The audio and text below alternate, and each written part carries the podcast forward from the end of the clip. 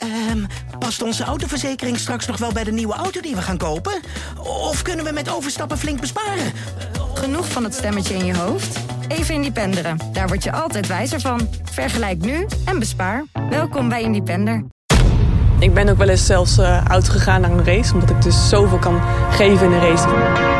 Asher Smith's going well in lane number 8. It's going to go down to the wire. Daphne Schippers of the Netherlands defends her world title. Dit is de prijzenkast met Tom de Graaf. Welkom bij een nieuwe aflevering van de Prijzenkast. Ik ben Tom, werkzaam op de sportredactie van Mattie en Marieke. In deze podcast spreek ik met atlete Daphne Schippers. Zij is meervoudig Europees kampioen op de 100 meter. En meervoudig wereldkampioen op de 200 meter. Ik sprak haar op de trainingslocatie voor topsporters in Papendal. En daar vertelde ze over die legendarische winst op de Olympische Spelen. Ik moet eerlijk bekennen dat toen ik uh, finish dacht ik dat de klok kapot was. Ik dacht dat kan helemaal niet. En hoe het is om in één klap bekend te zijn in heel Nederland. Dat is zo gek dat iedereen je ineens kent. Ook over de haat en nijd binnen de sprintwereld. Dat is gewoon een beetje de sprintwereld. Het is een beetje het haantjesgedrag. Maar we beginnen de prijzenkast altijd met waar het ooit begon. 15 juni 1992, toen ben jij geboren in Utrecht. En ik begreep dat jij begonnen bent met tennis. Klopt, ja. ja. Van mijn zevende tot mijn negende heb ik tennis gedaan. Ja. Oké, en hoe ben je dan uiteindelijk in de atletiek terechtgekomen? Nou, dat was toevallig een, een sponsorloop. En ik was niet zo heel goed in tennis, moet ik eerlijk toegeven. um, maar uiteindelijk um, was er een sponsorloop en blijkbaar viel het wel mijn loopstijl heel erg op bij mensen. Dus toen dacht ik, nou ja, um, die zeiden allemaal, ja, misschien moet je op atletiek eens gaan kijken. Ik dacht, nou ja, waarom ook niet? Dit is niet helemaal mijn sport, maar ik was wel fanatiek. Mm -hmm. Dus toen ben ik gaan kijken en sindsdien ben ik eigenlijk nooit meer weggegaan. Want um, toen ben je dus bij de jeugdteams gegaan, neem ik aan. En uh, kom je er dan vrij snel achter van, ik heb talent of ik ben beter dan de rest? Of hoe gaat dat? Nou, in het begin had ik dat niet per se heel erg door. Um, toevallig was er wel... Ik dacht dat er een training was, maar er was een wedstrijdje, dus mocht ik gelijk meedoen. Mm. En daar won ik gelijk een bekertje. Werd, werd tweede geloof ik op een, op een sprint toevallig. en um, ja, dat is dan wel heel erg leuk en motiverend voor een kind. Ja, ja. Weet jij nog de eerste keer dat je echt eerste werd? Nee, dat kan ik me niet, meer, niet nee, meer? dat kan ik me niet meer herinneren. Nee, Heeft nee. geen uh, blijvende herinnering achtergelaten. Nee. Kom je uit een sportief gezin? Ja, eigenlijk wel. Ja, bij ons is sport wel, uh, wel een belangrijk onderdeel. Iedereen heeft altijd uh, sporten gedaan en uh, wel verschillende sporten. Maar ja, sport staat wel hoog. Iedereen kijkt ook veel sport. Dus, Oké, okay. ja. en niet per se atletiek dus? Nee, eigenlijk dat helemaal niet. Nee, zelfs. jij was de nee. eerste? Ja. ja. En hoe beviel dat toen jij zei van ik, ga, ik ga atletiek doen? Nou ja, ik denk dat mijn ouders het vooral belangrijk vinden dat we een sport deden. En, mm. en wat maakt eigenlijk helemaal niet zoveel uit. We mochten allemaal zelf kiezen en zelf weten wat we leuk vonden. Jij bleef jezelf natuurlijk ontwikkelen en hoe werkt dan zoiets? Word je dan op een gegeven moment gescout of hoe gaat dat? Ja, volgens mij, als ik me goed kan herinneren, was ik 15 en toen was ik wel een beetje in beeld. En toen mm -hmm. mocht ik af en toe eens een keertje werken met, uh, met, een, met een bondscoach, geloof ik, was het toen, of ja, talentcoach. Um, en langzaamaan vanuit daar mocht ik steeds vaker mocht ik, uh, naar de nationale selectie uh, Meerkamp en de nationale selectie Sprint. En na een jaar heb ik gekozen voor de nationale selectie voor Meerkamp, omdat ik op dat moment echt Meerkamp nog heel leuk vond.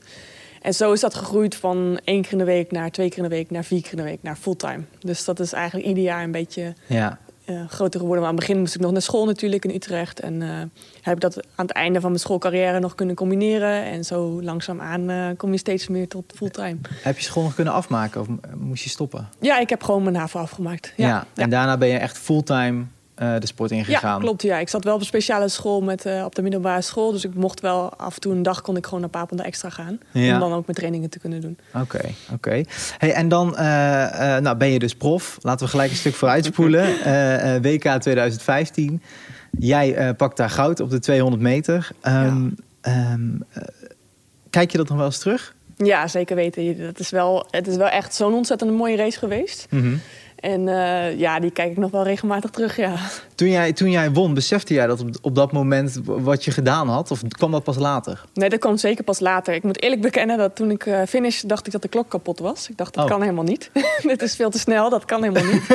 dus dat is altijd wel een leuke, uh, ja, leuk, dat herinner ik me ook echt nog. En uh, ja, dat was een waanzinnig moment. Echt, Ja. uh, echt, echt heel bijzonder. Want ik heb die beelden ook even teruggekeken en ik, je ziet jou dan op de grond liggen. En ik had het idee dat de echte emotie pas loskwam toen je eh, bij je ouders in de armen viel. Klopt dat? Klopt, ja, ja. Het is alleen... Um, vaak na een 200 meter ben ik zo moe en ik heb bijna, ik kan ook bijna geen zicht meer. Dus zo diep ga ik het zuur in. Ehm, Ik ben ook wel eens zelfs eh oud gegaan naar een race, omdat ik dus zoveel kan geven in een race. Dus op dat moment ben je eigenlijk meer bezig met van oké, waar ben ik? Wat doe ik nog? Kan ik nog opstaan? Kan ik wat doen? Dus dat besefmoment komt ook ietsje later vaak. Ja. Eerst ben je nog vooral bezig met eh, hoe kom ik zo snel mogelijk weer gewoon op mijn benen te staan. Ja, ja, dat snap ik. Maar oud gaan in de race, dat klinkt wel heftig. Na de race, ja, ja, ja, ja, Ah. ja, dat is wel eens gebeurd, ja. Ja.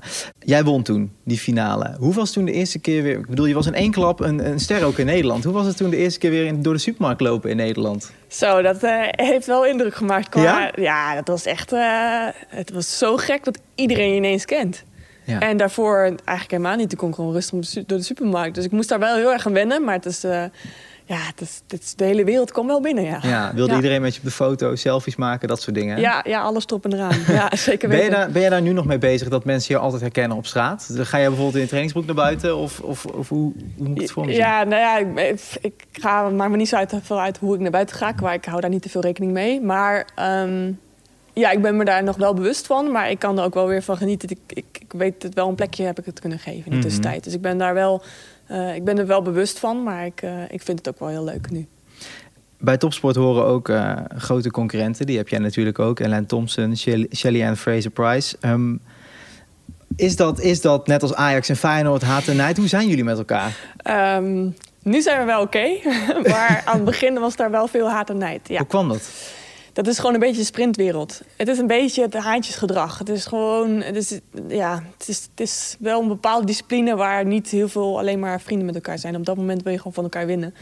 En ja, dat is gewoon, daar, daar zit wel echt wel ehm, meer, meer achter. Maar op dit moment kunnen we wel prima met elkaar omgaan. Maar in het begin was het echt, eh, nee hoor, zeiden niks tegen elkaar. Nee? nee? Nee. Maar nu spreken jullie elkaar wel eens of Af en toe wel eens, ja. Ja. ja. Maar je nodigt elkaar niet uit op de verjaardag. Nee, dat doen we maar niet. Ehm, ehm, dan even over, over eh, het kunnen focussen tijdens, tijdens zo'n 200 meter. Want dat hoor ik altijd bij topsport. De focus kunnen pakken. Kan je dat omschrijven? Als jij in 200 meter loopt, wat, wat is de focus en wat voel je dan?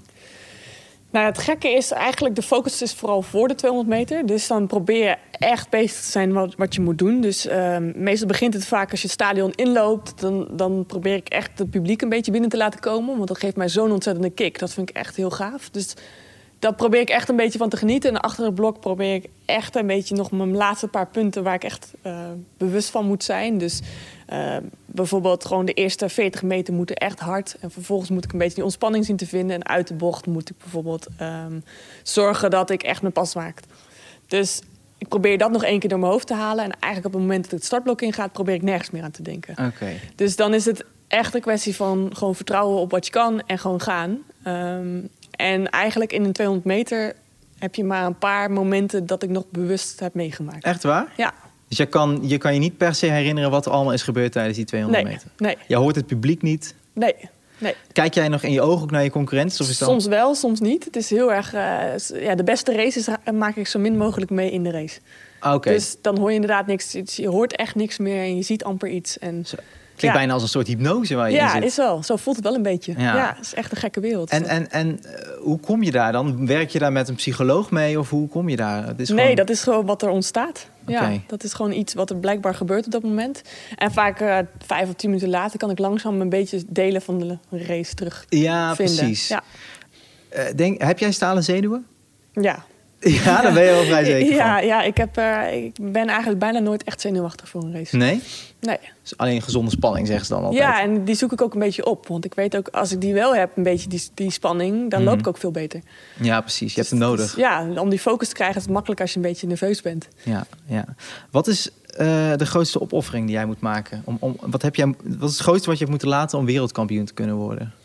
Ja, ik vraag me af of ik dat echt iets groots heb. Want ik doe iets wat ik het allermooiste vind. Dus ik, het voelt nooit heel erg als opoffering eigenlijk. Eh, je hebt wel eens mensen die zeggen... ja, maar ik kan niet uitgaan met vrienden of ik kan niet dit. Of ik, kan... ik, ik heb dus niks groots, omdat ik doe wat ik het allermooiste vind. Dus Ja. ik heb daar niet het gevoel alsof ik dingen voor moet laten. Als ik, als ik dat zo hoor zeggen, dan kan je nog wel even door. Ik bedoel, als dit is... Ja, Ja, ja. ja, nou ja, zolang dat voelt, denk ik dat ik nog door kan, ja. Dus je hebt eigenlijk geen vervelend... Je, je bent niet iemand die zegt van... Oh, ik mis het, eh, het stappen of... Dat heb jij totaal niet. Nee, nee. Nee, misschien af en toe een beetje reizen of zo. Dat je echt eh, mooie reizen kan maken. Want ik reis heel veel. Maar Hmm. wel allemaal voor sport en niet voor, eh, voor helemaal voor de lol. Want we hebben niet heel veel vakantie in het jaar. Maar ja, dat is ook iets wat ik altijd nog kan gaan doen. Ho- hoeveel vakantie heb jij? Meestal zo vier, vijf weken in een jaar. That's it. Maar dat is echt aan het eind van het seizoen. En eh, ja, that's it. Ja, ja. Ja. dus je bent echt eh, seizoen- seizoensgebonden, Ja, toch? En zeker, wanneer is dan het einde van jouw seizoen? Meestal pas oktober. Oktober. Dus, dan is het eh, redelijk over met echt het zomerseizoen qua vakantie. Dus jouw kerstdagen zijn eigenlijk niet echt vakantie. Nee, nee, nee, meestal heb ik de kerstdagen zelf wel redelijk vrij. Mhm. Maar niet, nee, ik heb geen weken vrij. Nee. Wat ook bij topsport hoort is ehm, ja, ja, helaas ook blessures. Zeker. WK 2019 kon niet doorgaan voor je. Dat, dat, dat, dat was nogal een ding. Ehm, hoe lang heb jij daar wakker van gelegen? Nou ja, ja, daar baal je er wel even van. Maar dat, ehm, ja. Ja, dat duurt wel eventjes. Maar ehm, nu heb ik eigenlijk de knop zo omgezet dat ik daar al niet meer mee bezig ben. Althans, Nee. je bent er wel ergens mee bezig dat je zorgt dat je nu in deze periode gewoon heel veel tijd hebt om te werken aan, die, aan de kleine eh, blessures of kleine ehm, verbeterpunten of zo. Daar ben je nu heel erg mee bezig. Maar niet meer bewust met die race. Die, Nee. kan, lang- die zit al ver in mijn achterhoofd. Gelukkig maar. Ja, Ehm, want zijn er dingen waarvan je dacht van... oh, misschien heb ik te hard getraind... of zijn er dingen misgegaan? Of was het gewoon pech? Nou ja, het is één was het pech. En ik heb best wel wat gemist omdat ik te maken had met een andere blessure. En daardoor heb ik, heb ik niet een ideale opbouw kunnen hebben. Was wel echt in topvorm op dat moment. Maar blijkbaar kon mijn lichaam het net niet genoeg aan om echt, echt dat te leveren. Mhm.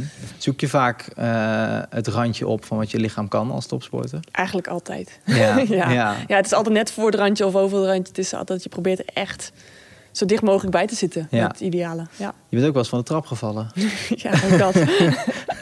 Is Ja. die trap, is die, die trap was thuis, toch? Dat Ja, was een hele klopt. gladde trap. ja. ja.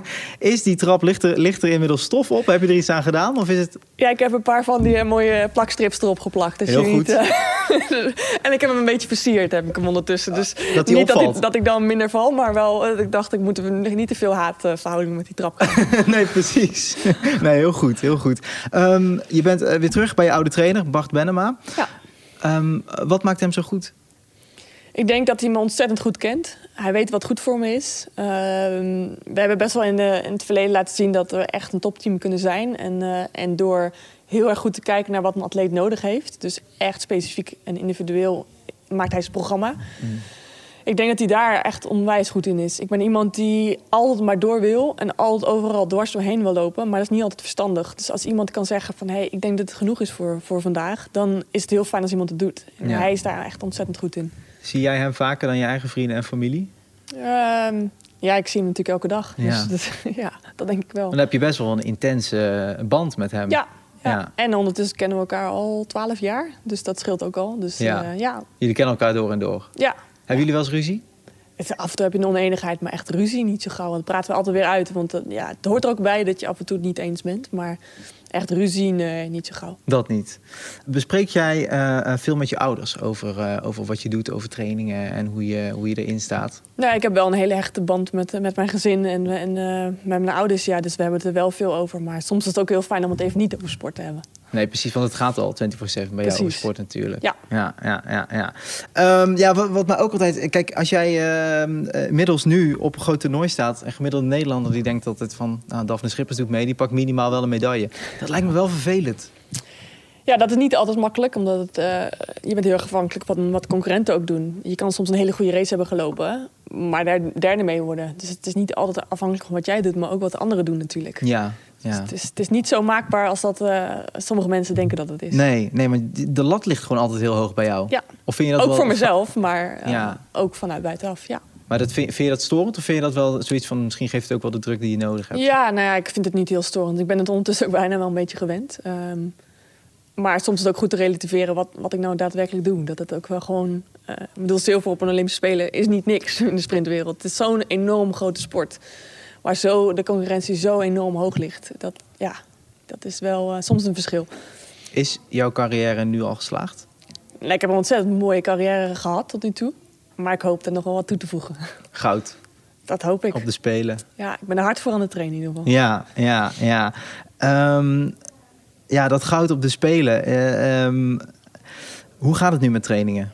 Het gaat ontzettend goed. Eh, Ik ben heel hard aan veel aan het trainen op dit moment, omdat we natuurlijk nog niet veel wedstrijden hebben. Mhm. Ehm, maar ik zit er lekker in. Eh, we kunnen ook werken nu eh, aan dingetjes die misschien een tijdje iets minder waren, of kleine blessures of zwakke punten. Kunnen we nu echt hard aan werken. En dat is wel echt ideaal dat je nu ineens een periode hebt. Het is Ja. de eerste lange periode die ik heb in 12 jaar, denk ik. Ja, Dus dat is ook wel bijzonder. Dat is weer het positieve van nu misschien. Dat ik, ik heb de knop weer omgezet van... oké, helaas gaat het niet door, maar we gaan gewoon weer door. En eh, proberen dan daar maar hard aan te werken. Dus Ja. ik heb wel mijn mooie tussendoelen nu en dat is ook wel heel fijn. Ja, want toen jij hoorde van een speler wordt uitgesteld, vond je dat toen was wel zwaar? Ja, tuurlijk, tuurlijk. Het is iets waar je eh, zo ontzettend lang naar werkt. En dat is niet eens één of twee jaar, maar dat is vier tot acht jaar soms wel waar je, aan toe, Ja. waar je naartoe werkt. Ja, ja. Want kan jij ehm, ehm, jouw training nu, kan je ons meenemen in het schema? Wordt dat op een gegeven moment heftiger naarmate je bij de Spelen komt? Of moet je juist meer rust nemen? Nou, meestal is het in de winter, eh, daar leveren we eigenlijk de meest, het meeste werk. Dus daar gaan we echt, eh, daar zorgen we dat we zo fit mogelijk worden. En hoe verder je de zomer inkomt, hoe meer het gaat naar hoge intensiteit noemen we dat. Dus dan gaat het meer naar snelheid Ja. en meer rust. Dus die, die, die eh, afwisseling meer. En als je echt naar een toernooi hebt, krijg je veel rust. Omdat je naar supercompensatie gaat, zoals we dat noemen. Mhm, Oké. Word je rijk van atletiek eigenlijk? Daar word je niet rijk van. Nee. nee, het is niet zo dat als jij eh, stopt met je carrière dat je, dat je klaar bent. Je moet gewoon blijven. Daar moeten we nog wel even werken, ja. ja, ja. Ja. Nou, misschien op school dan. nou ja, ik kan, er goed, ik kan er nu goed mee leven. Ik ben blij dat ik gewoon mijn huis heb en mijn auto. Dat is voor mij het allemaal het allerbelangrijkste. Dat ik gewoon kan eten en mijn sport kan uitvoeren. Koop jij gekke dingen? Dure dingen? Of ben jij niet zo? Nee, ik ben niet zo'n type die heel erg... eh, nee, nee, ik hou wel van een beetje van kleine gadgets. Maar niet, eh, niet echt eh, dat ik Oh, met wat voor geld gadgets snijd. dan? Heb je een drone of zo? Wat moet ik me voorstellen? Nee, ik heb een robotstofzuiger. dat soort stomme dingen. Ja, geweldig. Ik hou Handig. ervan. Ja, Maar dat is eigenlijk wel een stukje, een stukje luiheid in het dat, huishouden. dat is zeker een beetje luiheid. Die had ik niet van je verwacht. Ehm, ehm, eh, je, hebt, je hebt op een gegeven moment ook je eigen kookboek uitgebracht. Klopt. Hoe kwam je daarbij? Ja, eigenlijk een beetje. eh, Ik was zo ontzettend veel met voeding bezig. Ik las er heel veel over, omdat ik gewoon wilde zorgen dat dat echt op orde is. En dat ik er zelf ook veel van wist, zodat ik ehm, ja, mijn eigen schema kon maken. Zodat ik, ja, hoe belangrijk is het voor sport om goede voeding binnen te krijgen? Dus toen eh, is het eigenlijk een beetje naar steeds langzaam wat receptjes te delen naar een blog. En wat Ja. ik met mijn zus samen deed. En toen zeiden we, ja, het is ook tof om gewoon een boek uit, te- uit te brengen. En ja, die kans kregen we. Super tof. Wat Ja. is je favoriete cheat meal? Ehm, ja, dat is een goeie. Ik vind af en toe eh, een eh, frietje op zijn tijd vind ik wel lekker hoor. Frietje. ja? Speciaal of gewoon mayo? Of- Ja, ja, mayo meestal wel, ja. ja gewoon echt goed eh, tegenaan dan. Ehm, ja, ik had het niet van jou verwacht, maar jij bent gewoon dus het type dat ehm, op Instagram een account heeft gemaakt voor zijn hond. Ja, klopt. ja. Voor Max. ja, ik wilde niet te veel mensen spammen met mijn eh, hondenfoto's, denk ik. Dus ik dacht, op thee. Oh, je maakt een eigen account en eigen dan kan je... account. Dan kan eh, iedereen die het leuk vindt, kan dat volgen. Ja, jij bent echt een hondenmens, hè? Ja, ontzettend, ja. Hoe komt dat? Ja, wij, ik ben ermee opgegroeid. Dus we hebben Ah. altijd honden gehad. En, Ja. eh, ik denk dat we maximaal twee, drie maanden nooit een hond hebben gehad. Dus eh, dat, dat heb ik al van huis uit meegekregen. Is dat ook een, een stukje, ja, klinkt misschien gek, ontspanning? Ontzettend, ja, ja, ja. Lekker met hem lopen. En ik ben een beetje begonnen met wat cursussen met hem. En, eh, en dat soort dingen. Dus dat is voor mij ontzettend veel ontspanning. Ben je sneller dan Max? Nog wel, ja. ik ben hem hard aan het trainen, maar nee, nee, nee. Ehm, dan nog een ander ding. Wat ik altijd bij Mattie en Marieke in de ochtend doe om kwart voor acht... is het item ja of nee. Ik geef ze dan drie stellingen. Dan hebben ze drie seconden de eh, bedenktijd om erover te, de- eh, eh, te beslissen... of ze ja of nee zeggen. Dat wilde ik ook bij jou doen. Natuurlijk wel sportgerelateerd. Oké. Dus ik ga je een stelling geven. Je hoeft alleen ja of nee te zeggen. Een vast ritueel voor de wedstrijd hebben. Ja. En dat is? Ja, de- je hebt echt een vast programma. Je gaat eh, naar, de, naar de training toe, of naar de wedstrijdbaan toe met de bus. Je gaat daar je lange warm-up van half, anderhalf uur doen. Dat is altijd een vast schema. Eh, je gaat de koolroom in en je gaat de wedstrijd in. Dus je hebt echt daar een heel vast ritueel in. Als dat ritueel afwijkt, dan... Nou ja, dat, dat kan haast niet afwijken, want anders kan de wedstrijd niet lopen. Nee. Dus ik heb geen echte rituelen van linkersokken en, eh, en dat soort dingen. Maar wel, eh, er zit wel een heel ja, vast programma in. Luister je muziek ook? Zeker, ja, heel veel. Wat Ja. voor muziek? Specie- Ja. Specifiek iets? Of? Nee, eigenlijk niet heel specifiek. Veel uptempo eh op dat moment waar ik een beetje vrolijk van word en dat soort dingen. Veel beats. Ja, ja. Volgende stelling. Een prijzenkast in je huis hebben. Nee. Oh, je gaat me toch niet zeggen dat die gouden plakken in een, in een koffer op zolder liggen? Eh, nou, ze liggen bij mijn ouders allemaal nog. Dus ik Echt waar? ergens, ik, ik weet niet eens zo heel goed waar. Je weet niet eens waar ze liggen. Erg, hè? Ja, dat is wel heftig. Ja, maar het is bij mij meer een, een waarde in mijn hoofd dan een waarde in een medaille zelf. Het is meer de herinnering. Ja, zeker. Oké. Ja. Oh, wow, bijzonder. Nee, ik dacht, jij hebt ze helemaal uitgestald en je poetst ze nog op, maar dat is echt... Nee. Oké. Volgende stelling. Ehm, voor altijd actief blijven in deze sport. Eh, ik denk het niet, nee. Ik denk dat er op een gegeven moment is er ook weer een leven na de sport. En, eh, en eh, misschien dat je het leuk vindt om een tijdje vast te blijven in, deze, in, de, in de sport. En misschien jonge talenten te helpen of iets. Maar ik zie me niet de rest van mijn leven in de sport hier, Nee. eh, hier weer verder werken. Nee. Heb je al een soort van planning in je hoofd van eh, na zoveel jaar is het wel klaar of, of kan dat niet? Nee, ik probeer het echt jaar voor jaar te bekijken. Dus nu hopelijk aankomend jaar natuurlijk de Olympische Spelen. En dan gaan we daarna elke weer maar weer verder kijken. Mhm. Voor mij staat plezier er echt voorop. Als dat er niet meer is, dan houdt het gewoon op. Dat is Ja. zo simpel is het. Dus ik probeer daar echt goed, eh, goed te kijken, jaar voor jaar naar te kijken.